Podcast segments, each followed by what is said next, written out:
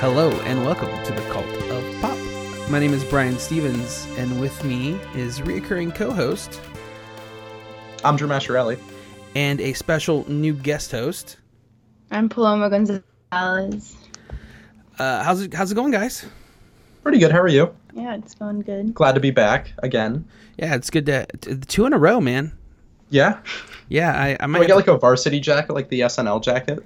Yeah, I might have to start paying you in Bitcoin or something. I can buy Hitman now. You can buy Hitman or what is dark web vape like juice? Like crocodile from Russia or vape juice. I can buy oh my mango god, you can buy mango now. Jewel pods. Now illegal in the state of Massachusetts. All vaping for the next 4 months. Well, you know, if for the next 4 months, what? Yeah, just 4 months. Your guess is as good as mine. Okay, all right. Well, we have a pretty awesome show for you today. We're gonna have some media hot takes here at the front end of the show, and then we're gonna finish with a review of Hustlers. Let's just hop right into the. Let's hop on the good foot and do the bad thing. Drew, why don't you kick off media hot takes for us? Okay, cool. So Paloma and I both saw this movie actually, but we saw Ad Astra this week, and it's one of those movies where it's been like mixed to negative general audience reception, and then critically kind of acclaimed. And I get it because it's like clearly a financial failure because it does not have wide appeal. But I thought it was really fantastic. Just a really great, heady space drama, fantastic world building, great effects, great performance by Brad Pitt. And yeah, not a lot of people saw it, and I think people are aware of it, but I'd encourage people to seek it out. Yeah, it's good. I enjoyed it. Yeah. I feel like if A24 had released it, it would have gotten more buzz. Yeah. I feel like it's too weird for like a major studio, but it's good. It's a, you know, solid movie. Mm-hmm. And it's been a... Oh, sorry. No, I thought the marketing was kind of weird for it. And the trailer really, I was like, the second half of the trailer, I was like, why are they showing me this stuff? This is definitely in the third act. I don't want to see this. And so yeah. I haven't seen a trailer since the first one. I think my father's coming down to visit this weekend, and I think we're probably going to see it. He loves alien space movies. So yeah, it's a good dad movie. It's a very dad. Yeah, it's... I don't recall exactly what's in the trailer, but it's not like a twisty movie. I don't think. Like, you could definitely like give away plot elements for sure that it's like better not knowing going into it. It's pretty straightforward. Yeah. Like, the plot isn't weird. Just like the way it's told is pretty wacky. Interesting. And it's like very deliberately slow pace, which I didn't have a problem with. It's like just over 2 hours long, but it's really dense. Like, there's a lot of stuff that happens, but it also still feels it's still very much a slow burn, which is interesting. And that's not to say it's poorly paced necessarily. I guess it does mean it's poorly paced. I thought it was pretty poorly paced in my opinion. We also watched it at like 10 p.m. and I've gone like not a lot of sleep recently, so I was like, I don't know if I can deal with this right now. I need a little bit more. So yeah. I've heard that. I've heard that it's kind of a slower movie. And for sure. So let me ask you this, and I'm not saying to compare the two movies, but when it comes to pacing and it comes to performances, how does it compare to something like Arrival? I think, you know, Arrival is like, as I have time away from that movie, it's just like one of my favorite movies I think I've ever seen. I think Arrival is like an absolute masterpiece. I feel like Arrival is way more emotionally, like, it sticks with you a little bit more than Ad Astra does. Like, Ad Astra definitely has like a heart to it, mm-hmm. but I don't think it's necessarily the point, because like Brad Pitt's character is like very cold and doesn't really feel anything. And it's just kind of like the psychological effect being in space for a really long time takes on someone. Oh, interesting. Okay. And like, there's a lot there too about like, like your relationship to family Right. And I think that's kind of where the Arrival comparisons kind of have been slipped in, to me anyways. Yeah. Mm-hmm. I can definitely see that. Anything else you want to say about Ad Astra? Go see it. You guys would recommend it? Yeah, I think so. Yeah, I'd recommend it. It feels like an IMAX movie. I know people who saw it in IMAX. So maybe if you can see it in IMAX, if you like High Life, you should watch it. Or watch High Life. I mean, High Life is better. High Life was an A24 space movie that came out earlier this year. Yeah. Starring Robert Pattinson. That was fantastic. That's a movie that I haven't seen, and it's on my list. Oh, you should. It's magnificent. Definitely want to. Paloma, I don't know if you know this, but I have a 5-month-old child, and he rules the house. So if it's I think he might like High Life. There's a baby in the movie. There's a really cute baby. That is true. Well, we've already had to cut back his Motown Magic time, so he's watching. What's your media hot take, Motown Magic? Yeah, exactly. Paloma, do you wanna give us your media hot take? Yes, I have recently been.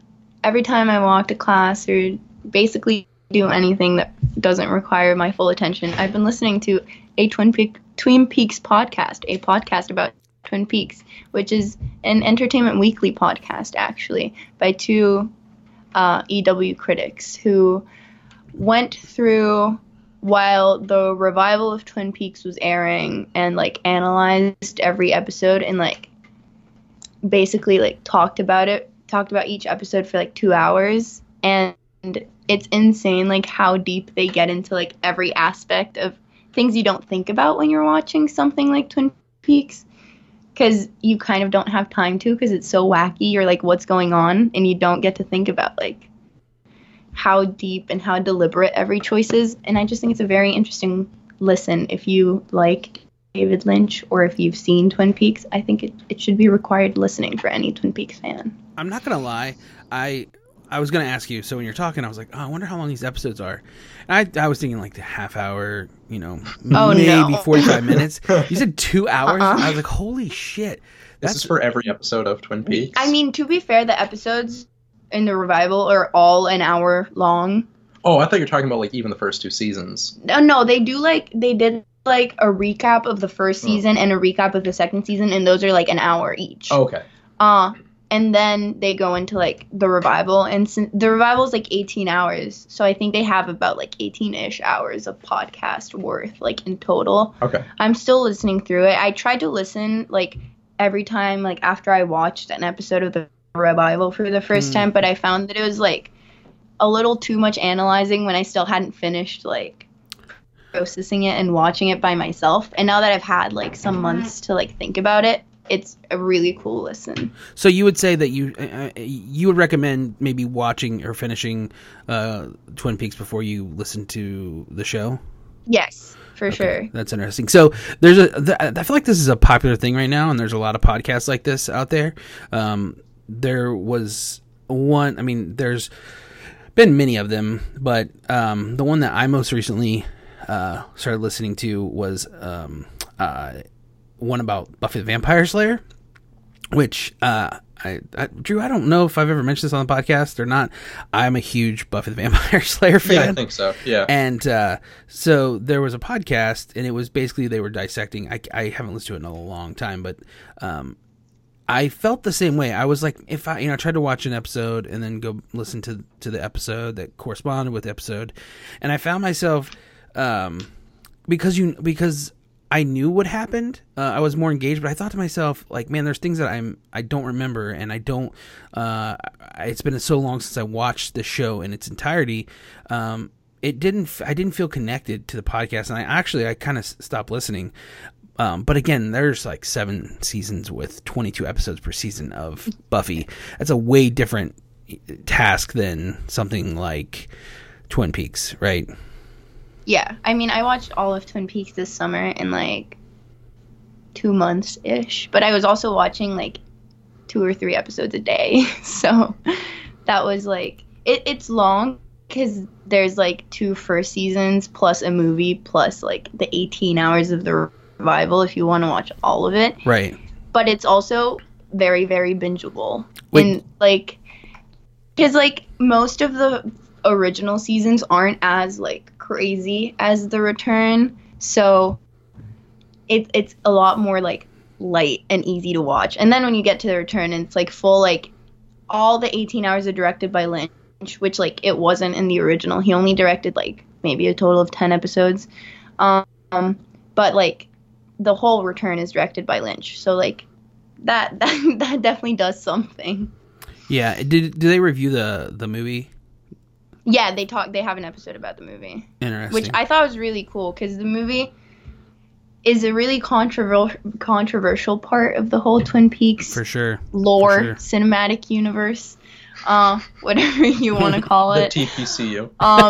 Yeah, I like that. But I personally love Fire Walk With Me. I think it's a great movie, but it is controversial, and they analyze it in a really interesting way, and I thought all they had to say about it was pretty cool. Well, cool. So that's repeat the name of the podcast again. It's a Twin Peaks podcast, a podcast about Twin Peaks. Okay. It's kind of like a... It's a good thing you explained it. What? It's a good thing you explained what it was about. Yeah. No, they say that all the Twin Peaks podcast names, like all the good ones, were already taken. So they had to just like go like bare bones. Like, what's this podcast and what's it about? Right. So.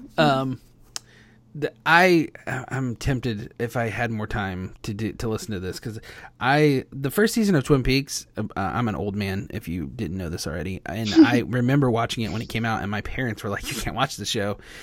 And so when I got older, like I remember watching like 3 or 4 episodes and being like, what is this? And then when I got older and was able to go to Blockbuster, I rented the first season. It was like three DVDs, I think, that I had to rent to watch the entire first season, and I was obsessed with Twin Peaks, and same thing with Fire Walk With Me. I loved that movie at a young age. And then when I saw it was on Netflix, I like tried to get my wife to watch it, and she was not down for it. But to be honest with you, I haven't watched the new season. It's the best season in my opinion. I like, when it was, my dad is like a big fan of Twin Peaks because he watched it when it came out, and my brother like got into it like as the revival, like as The Return was coming out. So they like watched it, The Return, like as it was coming out, and I was like, I'm not watching this. This is too weird. Like, wow, this is gross. And then this summer they finally like made me watch it, like made me sit down and watch it, and I was like, wow, I can't believe I didn't watch this sooner. They strapped you in a chair, Clockwork Orange style, and made you watch it. I mean, that was like the first episode, and then I was like willing from then on. I was like, I've been entrapped in this universe. Well, that's cool. I think at the very least I need to get back on the Twin Peaks train for sure. Anything else about the podcast or Twin Peaks before we move on? Not really. All right, so my media hot take. I know, Drew, you said you're familiar with the show, but you haven't watched it. Paloma, have you watched Letterkenny? I have not. So my former co-host, Colin, sent me a text message about a month ago. You know what a real podcast host would have done? They would have pulled this up before they started talking about it. Instead, I'm going to pull it up as I'm talking about it. But he was like, you have to watch the show. It's called Letterkenny. He even sent me his Hulu login. I have Hulu, but he was like, you have to watch this. Here's my login. If you don't watch it, I'm going to be pissed at you. So he said, have you seen Letterkenny? I just put it on to do laundry and immediately I'm hooked. 11 out of 10 dialogue. Brian, you have to watch this show. I'm like, I'm sorry, I forgot to text you back. Blah, blah, blah. And he said, they're 24 minutes, 6 to 7 seasons. Halfway through the second season, the character writing is so good. I asked him how he watched it, blah, blah, whatever. So it's on Hulu. Anyways, so yeah, so I took him up. You know, Colin and I have when it comes to humor, we're very similar. And this show, guys, this show is probably the funniest thing I've seen since. I mean, There's not a lot of funny stuff anymore. Maybe Popstar. I mean, it's not anything like Popstar, but I to laugh at something this hard, it's been a long time. I can't think of a single. Maybe all. So the way I compare the show and the way I tell, because I've been telling everybody about the show, people I work with, random people I meet on the street. I'm just like, hey, are you watching Letterkenny? I compare it to like a smarter, more polite, more woke version of Always Sunny. And I know that that can either be a turnoff or that can even be like a high bar to set. But this, the writing on the show is spectacular, and it's very consumable because the episodes are 24 minutes long. It's Canadian, so there's another plus, right? The dialogue 100%. Is kind of thick to get through because there's lots of Canadianisms, lots of words that I have no idea what they mean. In fact, Colin sent me a website that translates some of the things they're saying into English. But once you catch on to the characters, Jared Kiso, I think is how you say his name. He's the main character. He plays Wayne and Jacob Tierney. They are the two that made the show and created the show. And it's basically Jared's character Wayne, his best friend Daryl, his sister Katie, and their other friend Dan, or Squirrely Dan as he's known. They run a produce stand at the end of their farm, and they sit around and drink beers all day, and then the town folk give them problems. That's pretty much it. So that's pretty much the setup for the show. It's great. If you like great dialogue and you like a show that doesn't take itself too seriously, highly, highly recommend Letterkenny. At the very least, give it a few chances in the first season just to get to the second season. I love it. I would say it's probably one of the... have you guys watched Succession at all? No. Succession on HBO is another hilarious show, but that's like a... I forgot how to put that. That show is like morbid and like rich people doing bad things to each other. This has a lot of heart and a lot of fun.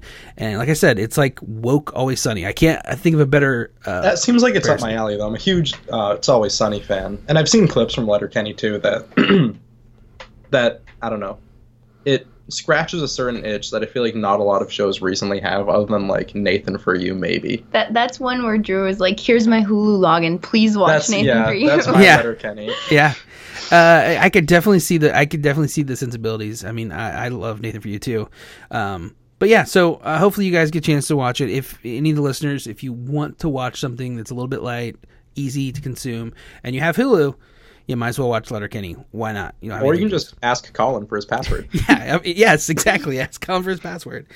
All right, I think that's going to do it for Media Hot Takes.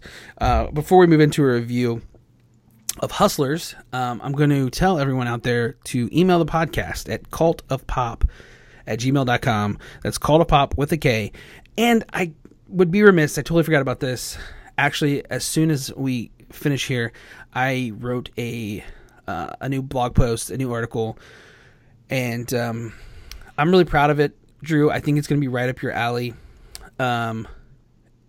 So, are you okay? I'm kind of embarrassed, but at the same time excited to tell you the name of this, the title of this blog post.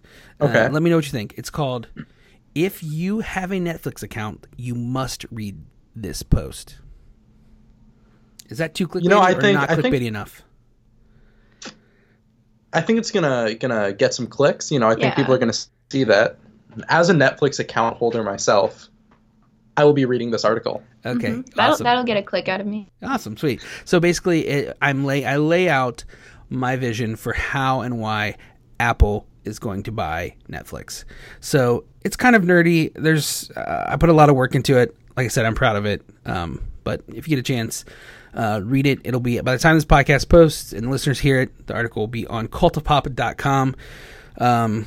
No update really from Travis. He just he just got back to the country and told me that the website is having issues. The new website that he's building, not the one we currently have that looks like garbage. It still looks like garbage, but it's readable. It's not the worst thing on the planet Earth.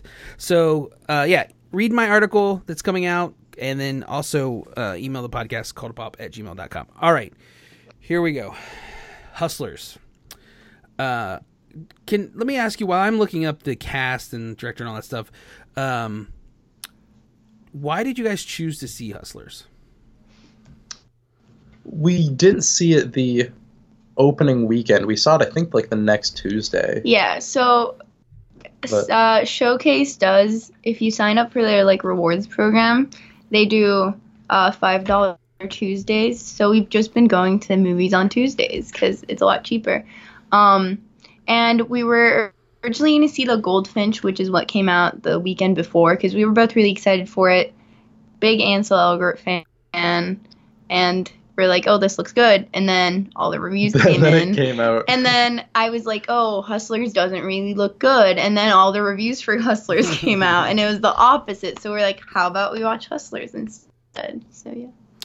Okay, so that's very interesting. So my wife... We had a baby recently. We hadn't had a date night. Her birthday was a couple days ago. And so we got a babysitter and we went to dinner and I said, hey, what movie do you want to watch? And she's like, well, what's out? And so I played her pretty much every trailer of every movie that was out. And she'd wanted to see It Too so bad. And so I was assuming that was what it was going to be. And then she, out of left field, she's like, I want to watch Hustlers. And I was like, you want to watch a movie about strippers? Like, I was just completely shocked. My wife is the most wholesome person you'll ever meet. And so I was really shocked. And, but I was like, okay, cool. Let's go see it. So, I this was a movie that I was never expecting to see outside of maybe a Home Alone. Like I was Home Alone, and I wanted to see it, especially all the buzz that was surrounding it. Like reviews were really good. There's like talk of Jennifer Lopez getting nominated for an Oscar and all this crazy stuff. And so I was super intrigued by it. Just for those that don't know, it's inspired by the New York Magazine article about a crew of strippers that basically fleeced and grifted a bunch of Wall Street clients out of money. The director is Lorene Scafaria? Scafaria, is that right? Not sure. Bo Burnham's girlfriend, though. Oh, really? I didn't know that. Wait, say that, Paloma. How do you say it? Scafaria. Scafaria. Okay. How you say it? Okay, interesting. So she's written a couple movies that I actually really like. People are going to laugh at me, but Nick and Nora's Infinite Playlist, I really enjoyed that movie. She's written for... she had an episode of Children's Hospital she did. Seeking a Friend for the End of the World, a movie that I actually really enjoyed too. And then Hustlers. And then, of course, she also directed this. So this was swooped up by Adam McKay and Will Ferrell almost as soon as the article was released, and they started developing the movie with Scafaria. Okay. Well, that'll probably be the last time. She's going to be so mad when she hears this. I know, right? She's definitely not going to let me read her eulogy now. So that'll probably be the last time I say her name because I'm terrible with names. But anyway, so it starts Constance Wu, Jennifer Lopez, Julia Stiles, let's see who else. Usher, Cardi B, Lizzo, yes. Keke Palmer, Lily Reinhart, G-Eazy. Oh yeah, that's a girl from Riverdale. Yeah. Oh right. Yeah. There's some other faces that you might see and you might recognize. I assume there's probably some porn stars in this somewhere. I'm sure there are. Yeah. But yeah, that pretty much sums it up. So I'm going to start off with I want to give my thoughts on the movie because usually I let the guests do it first, but I feel like I need your guys' help to really come to terms with this movie because I enjoyed it a lot. And not for the typical reasons. People who haven't seen this movie are like, oh, yeah, you know, it's TNA and it's Jennifer Lopez, you know, stripping. Honestly, guys, there's not a whole lot of stripping in this movie. Am I right or am I wrong? It's mostly dressed people. Yeah, right. I wish there was more Cardi B stripping. I was completely shocked by that, and I even said to my wife afterwards, who has never been to a strip club, and I don't know if you guys have been to a strip club. I've been to a couple, not like I frequent them or anything, and it's not my favorite place to be. But no, they like me for who I am. We have good. I have good conversations at the strip club. Let me tell you. So basically, I was like, "Do you feel like you know what it's like to be at a strip club from watching this movie?" And she was like, "I don't know, maybe." And I'm like, "I'm telling you, you don't. That's not what a strip club's like. Not that it glorified stripping in any way, but like just the whole atmosphere of a strip club. Maybe I was going to the wrong strip clubs or something, but I felt like the whole idea of what it means to be a stripper." You know, there's the scene where Constance Wu talks about, you know, basically where she gives the guy oral sex in exchange for the money that is not, you know, it's supposed to be $300, ends up being $60. You know, that's like that's not even stripping. I mean, now we're going into prostitution. So I don't know. I just felt really weird because I didn't feel like the movie was grounded enough in the reality of what it means to actually live this lifestyle and be a stripper. I felt like the pacing of the movie was a tad off, and we spent a lot of time building up to the grift, and I'm not even sure I understand the grift completely. It felt very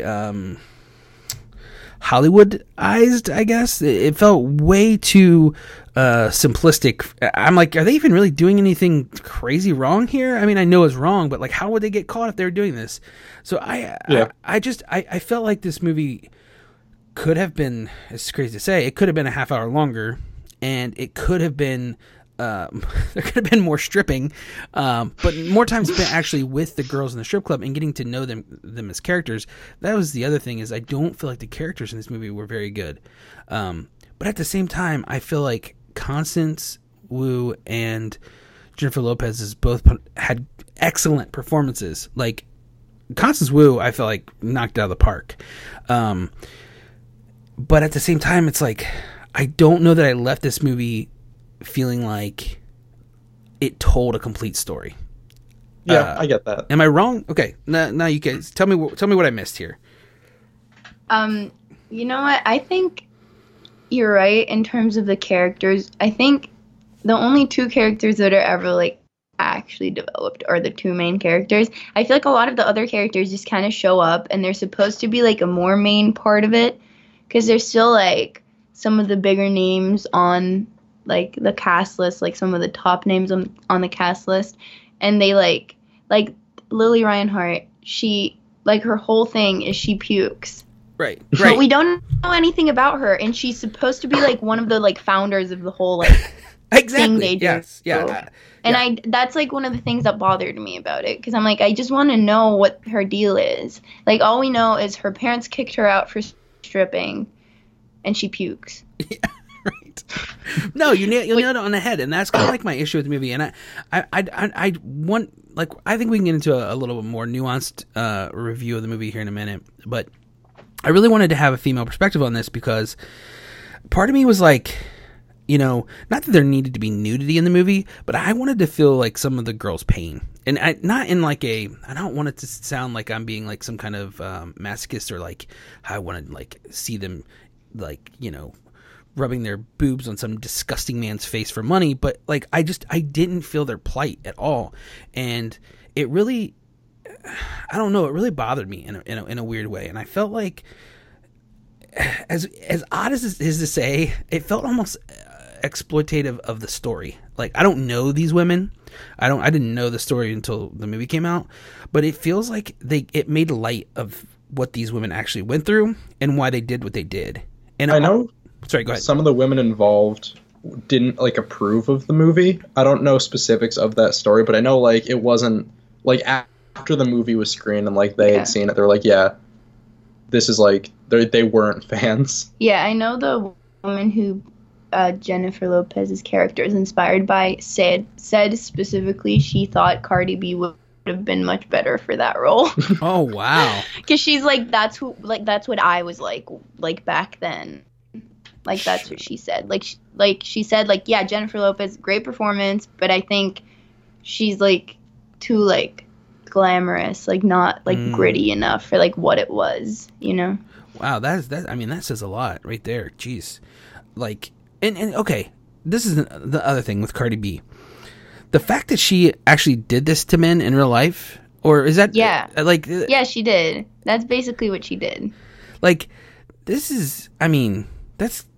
I felt that as, like, another level of, like, what is happening here? You're hiring a woman to play a part in a movie of something that like actually she was actually like participated in another city. I think it was Miami, right? Miami or somewhere else. It wasn't this particular group of women. I'm don't want to convolute the two stories, but like I just was really taken back by the fact that she was cast in a movie. It was like really, I was like, that's a little bit too close to home. Yeah, I feel like if anything, I think she should have had a more major role, given that she's probably the only one in that cast who actually has any experience being a stripper and like actually doing stuff of the likes of what they do in the movie. So I feel like she definitely could have had a more, like, maybe not a more major role, but at least more of like she should have said something about like how, I don't know, because I feel like she definitely knows what it's like. Yeah, exactly. Because she's like only become famous in the past like couple of years. Like she was stripping up until like really recently. Right. So like it's not like it was like in the 80s that she was stripping. Like it was literally like 5 years ago. I mean, so, didn't she get plucked from like, wasn't it Hip Hop and Love or something like that? Oh, the show? Yeah, so, yeah, she was on some reality show. Right, so like she is like fresh out of a pretty rough life. You're right. Like so Paloma, let me ask you this. Like so do you feel like the portrayal of women in this movie, like how do you feel about that portrayal? Like, do you feel like it did a good job of like empowering these women, or was it just like obviously they're doing something that's wrong and, you know, taking advantage of people in a different way. But at the same time, like, I don't know, like I felt like in some ways they were painted as heroes in the movie. And the gray line that they were towing wasn't completely filled in. Yeah, I feel like women in this movie are portrayed way better than if a man had written or directed this movie. Mm. But I still think it's definitely, like, it's clear that, like, it's one of, like, her first movies that she's, like, directing and stuff. Like it's clear that it's like not like she's not a super experienced director or a super experienced writer, and like I think it shows with the fact that like I think the two main characters are really well written, but I think none of the other characters are. So I think it shows that she has a lot of potential and like she can write good characters, especially like I think that also, like, they're really elevated by the two performances. Like, Jennifer Lopez and Constance Wu are amazing in this movie. But I feel like there's a lot of wasted potential because I feel like a lot of the other actresses did a really good job, but they could have done a lot better if it was, like, if their characters were more well-written.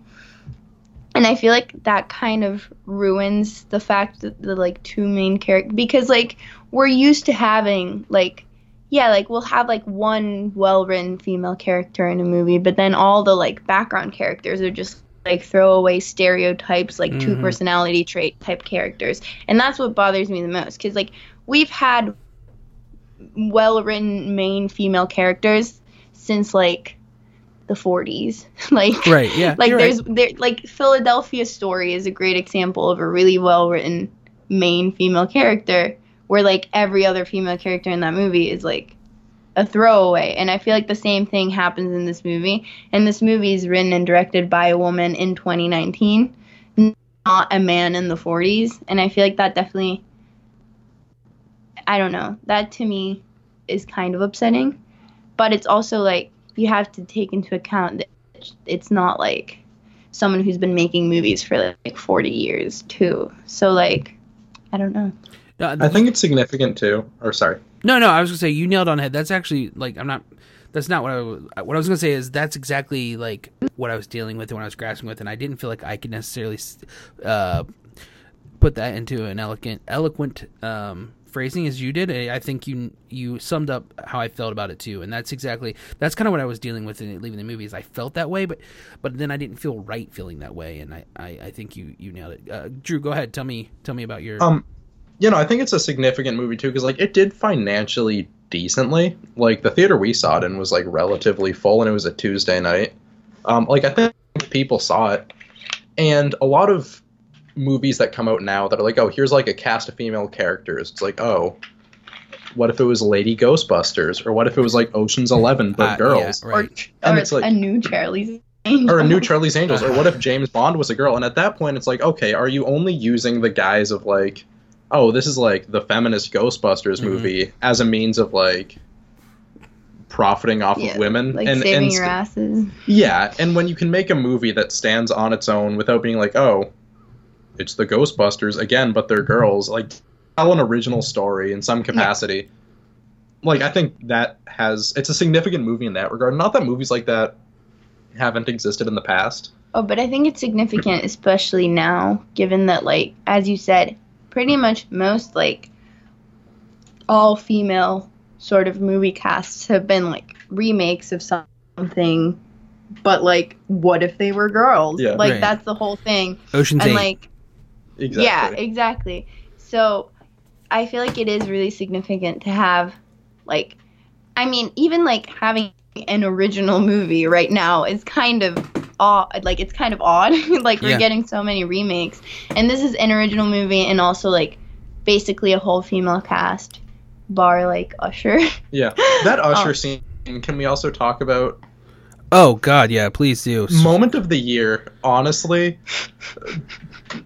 For those who haven't seen the movie, this is not a spoiler, but there's Usher as a cameo that has no bearing on the plot, where all the strippers get really excited, like, oh my God, Usher's here. Then they all get on stage at once and strip for Usher, and Usher's just, like, standing there, like, putting, like, bands of bills in girls' waistbands, and, like... He's just chilling. Oh, it's amazing. It's like, 4 minutes long.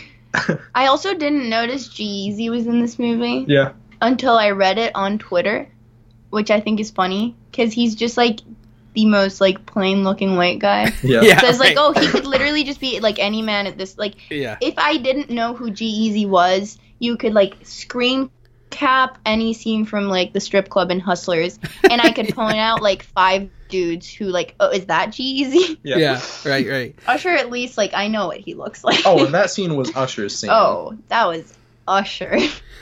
I hope that really happened, because here's the thing. If it didn't happen in, like, the story of these women, I guarantee that has happened. That is a real thing that has happened. Oh, absolutely. Oh, yeah. I remember that when that happened, that moment in the movie, I felt this bliss that I can't explain, because honestly, like, I was expecting to feel, I was expecting to spend more time in the strip club. I expected to hear more mid-2000s club rap music, and I was expecting to feel a little nostalgia, honestly, and I didn't. And then so the moment that Usher comes in and they're playing his music, I was just like, this is glorious. It was you said moment of the year. I definitely think that was the biggest smile I've had in the theater all year. Yeah. Brian, I don't know if you're familiar with the video that made its rounds on Twitter, like, late last year, early this year. Boy West Coast, You Was at the Club. No, sorry. Okay, I highly recommend looking this up after, but that scene just, like, radiates the same energy that viral video does, and I highly recommend everybody look it up. Drew would not stop playing that video for, like, 3 months. Like, that's all he talked about. He probably sent it to me on Twitter in, like, different iterations and, like, different memes people had made about it, like, twice a day for, like, 3 months. And I was like, please, can we be done with this? And then he did a Genius interview, and so everyone went insane over it. I was like, I've had enough. But this Usher scene, I don't think I could get enough of. Fair. Yeah. When she asks, what's your name, and he says Usher, I literally almost came. If I was watching at home, I probably would have. I didn't want to get kicked out of the theater. That was just why couldn't I want an Usher stripping scene. No, I feel like I also love that in this cinematic universe, Usher exists, but Jennifer Lopez doesn't. Like, I imagine, like, Usher walking into a strip club being like, oh, shit, that's J-Lo. Right, exactly. And he doesn't. He just, like, puts some, like, ones in her waistband. Like, bro, that's kind of lame. He's a high roller. Can we also, real quick, just praise Jennifer Lopez for being, like, just... she's obviously a god, right? She's a goddess. She's never aged a day in her life. Isn't she like 45? I think she's in her 50s. What? How does she have those abs? She is a modern day marvel. She is a national prize, and we need to enjoy her for every minute that we have her. It's insane. I read this Cosmo article about someone who tried to do like the training she did for this movie, and they like almost died like 5 days in. I believe it. I mean, everybody knows she's an excellent dancer. That's like kind of what she was known for, but the woman has not lost a step, man. She does not, like, her face hasn't changed. Her body hasn't changed. I am almost certain she could beat me up, like, without question. I want to see more Jennifer Lopez. To be honest with you, she's 50. She turned 50 this year. That's what I want to see. I want to see her in more movies. I know she has I don't know if you guys know this, she's the Super Bowl halftime show this year. Is she? Oh, I did not know that. Yeah, so I think we're in a Jennifer Lopez-assance, which I'm here for. I'm ready for. After this performance in this movie, I need more J-Lo in my life, to be honest with you. Yeah. Yeah, I feel like the one Jennifer Lopez performance I always think of when I remember she's done acting is The Wedding Planner with Matthew McConaughey. I don't know if any of you are familiar with this movie, but I just have a really vivid memory of watching this movie when I was like 7 with my grandfather at like 4 p.m. on a Sunday. And it just brings back so many memories. And that's all I can think of is Jennifer Lopez, like, being, like, run over by a car or whatever she is. And, like, Matthew McConaughey saving her. And, like, I don't even remember anything else about this movie. But that's, like, the one standout moment of her career that I remember very vividly. And it made me really happy to see her do something that isn't that. She brings people together. Yeah, exactly. You know, she hasn't done a lot of movies in the last probably, I don't know, decade or so. But, you know, I'm not a very big, just the director's name just went out of my head. I do this all the time, and I will refuse to. Lorraine? I'm sorry, what? The director of this movie? No. Soderbergh, Steven Soderbergh. God. I'm not a very big Soderbergh fan. But she, of course, was in Out of Sight with George Clooney, which I think is one of Soderbergh's better movies, honestly. And her performance in that is outstanding. If you haven't seen that movie and you want to see good acting by Jennifer Lopez, watch Out of Sight. And then the other one is Gigli. No, I'm just joking. It's not Gigli. That movie's terrible. The Cell, which got terrible reviews, but I actually really like that movie. It's got Vince Vaughn and Vincent D'Onofrio. It's super trippy, and it's one of the wackiest movies I think I've ever seen. So if you want more J-Lo, I would recommend The Cell and Out of Sight for sure. Maybe we see like a Jennifer Lopez directed film. I've been in the mood for J-Lo ever since I watched Hustlers. I've been in a J-Lo kick. You know? Have you seen Out of Sight or The Cell? I have not seen either, so you know, might check those out. Drew, have you seen those? It's the year of Jennifer Lopez. I have not. Put it on your list. There you go. Perfect date night movie is Out of Sight. It really is a romantic and kind of one of those movies where. It's Soderbergh at his best, and the things I hate about Steven Soderbergh are kind of fall by the wayside in that movie. The Cell is not a good date movie. There's some really weird shit happening in that, but it's a fun movie. It's okay. We saw Climax together. I don't know if you're familiar. Yeah, you've talked about that. I didn't know you. 10 out of 10 date movie. God, wow. Yeah, that was a movie that I was intrigued by, because I like Sophie Bonatella, but Gaspar Noé is something else. So is there anything else either of you want to say about this movie, Drew? Did we give you enough airtime? Do you need to say anything else? I think you guys covered everything that I would have said. It was a movie that coming out of it, I was like, yeah, that was really entertaining. And I don't know that I had a deep analytical opinion on it coming out of it. It's like, yeah, that was fun. I liked it. One thing, actually, the structure of the movie I thought was interesting, where it does the one interview cutting back and forth. That reminded me a lot of American Animals, which is another movie they don't shut up about because I think it's really great. Came out last year. And then I just started thinking about more and more about those movies being kind of similar. But yeah, if anybody out there hasn't seen American Animals, if you enjoyed Hustlers and wish it was about college white boys. Yeah. Literally the opposite. If it was about people it's like female Ghostbusters, but this is boy hustlers. Boy hustlers. Yeah, there you go. Yeah, stealing no stripping. Paintings. Yeah, stealing paintings. No stripping. I honestly do like that comparison though. You turned me on to American Animals and ended up making my top 10.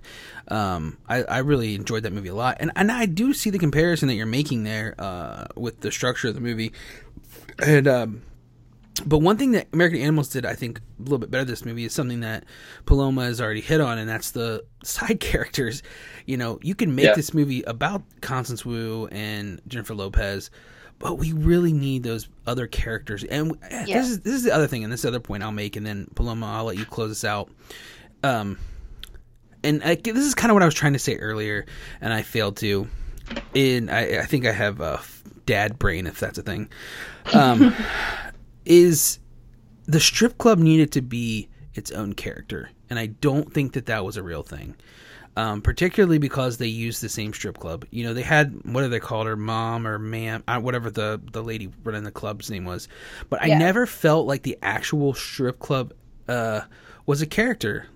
We understood there was a back entrance, and we understood that there was a champagne room and this and that, but I don't feel like the actual strip club was a character, and we didn't get an understanding of who the normal clientele necessarily was.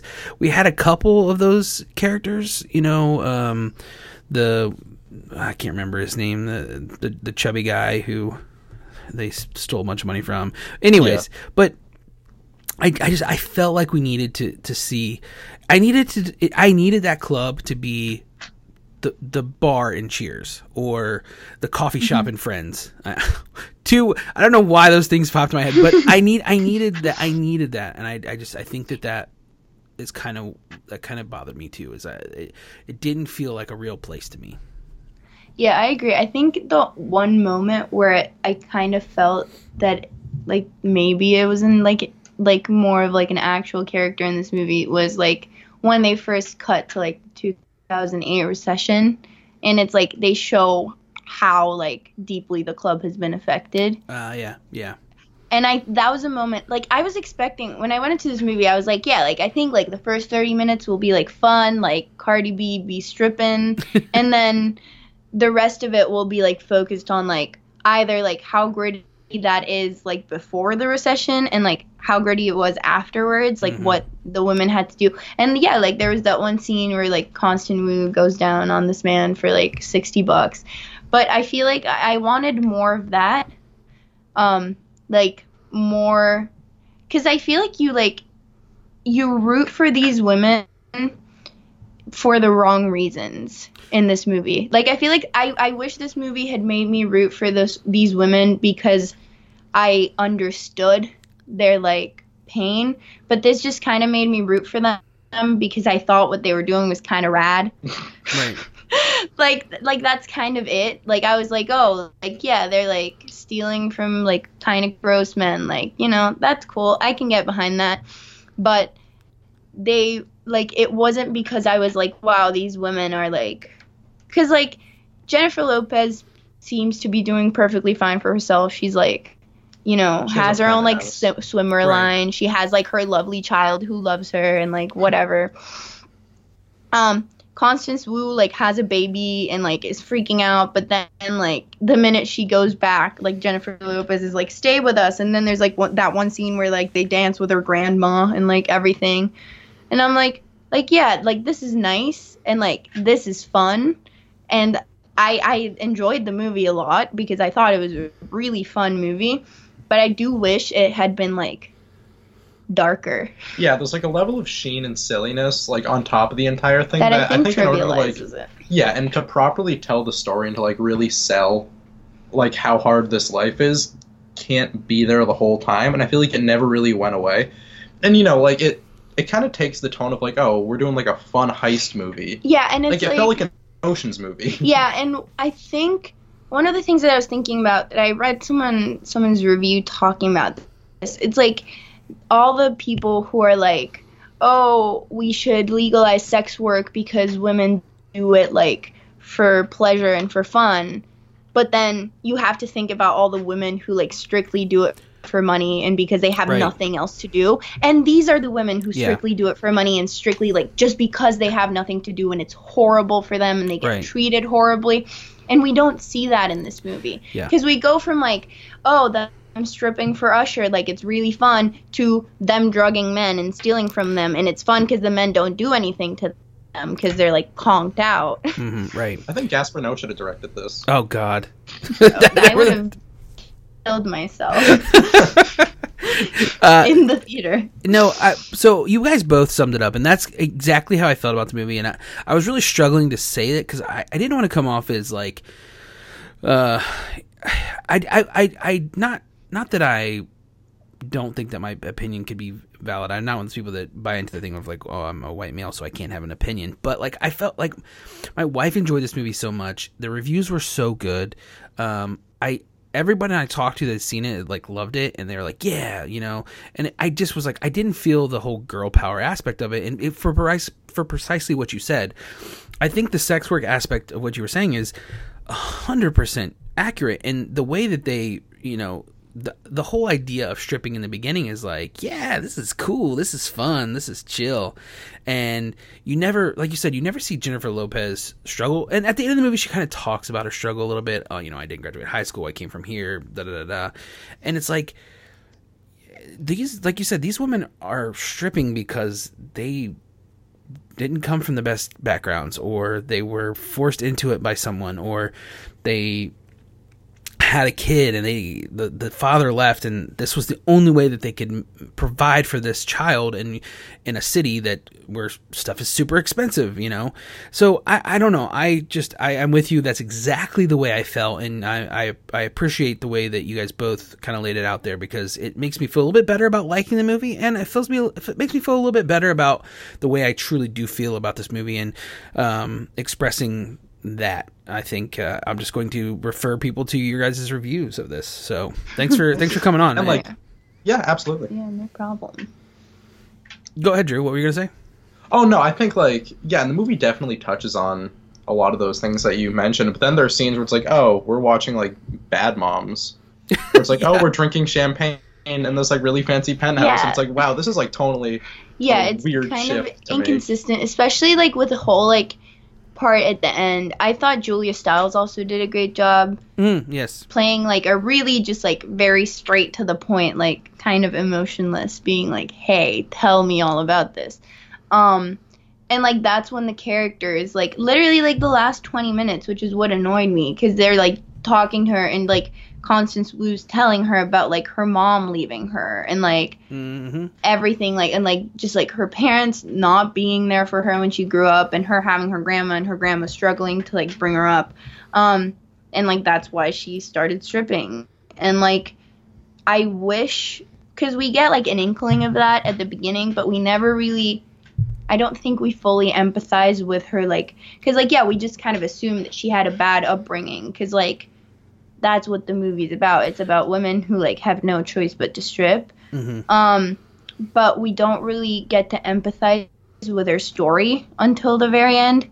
And I feel like there's two different movies in this movie. There's a movie where it's like, it's a fun stripper heist movie, like, and I think that's totally valid and totally like very enjoyable, and I think it's one of the most enjoyable movies I've seen this year. And then there's like that part of we're actually trying to like dissect, you know, the evils of sex work, and especially how the 2008 recession affected women of color specifically. So I think there's just two very different movies that didn't blend together quite well. And I don't know if that's, like, the writing's to blame for that, or if the structure of the movie's to blame for that, or what's to blame for that. But I think there's, like, there's a lot of potential, but I don't think it was, like, developed fully. And as you said, I feel like this, I would have tolerated another half hour of this movie. Like, totally. I would have been down if there was another half hour, and that meant we got a lot more into, like, the nitty-gritty, like, emotional aspects of the stories of these characters. But we didn't. It's kind of, like, cut short. Yeah. So I don't know. And I wonder if, you know, and again, we can speculate all day long, and we don't know, but I wonder if that has to do with the fact that the studios possibly could have said, hey, you need to keep this under 2 hours. You know, probably. I mean, we don't know what her original script looked like. You know, she may have, you know, if this was somebody else, she may have been, they may have been given more leeway to go. Oh yeah, and I know Bo Burnham made a post on Instagram like talking about like, oh, like urging people to see this movie, being like, oh, like this is like my partner, I love her, whatever. And he was talking about like how much she had to like push the studios to. One, let this movie be made, and two, let this movie be made by her, because they wanted other people to direct it. They didn't want her to direct it, so that's probably what happened. Yeah, and you know what? I'll take what we got, because I do think it is a quality film, quality performances, and I, like I said, it was really enjoyable. I had a lot of fun watching this movie.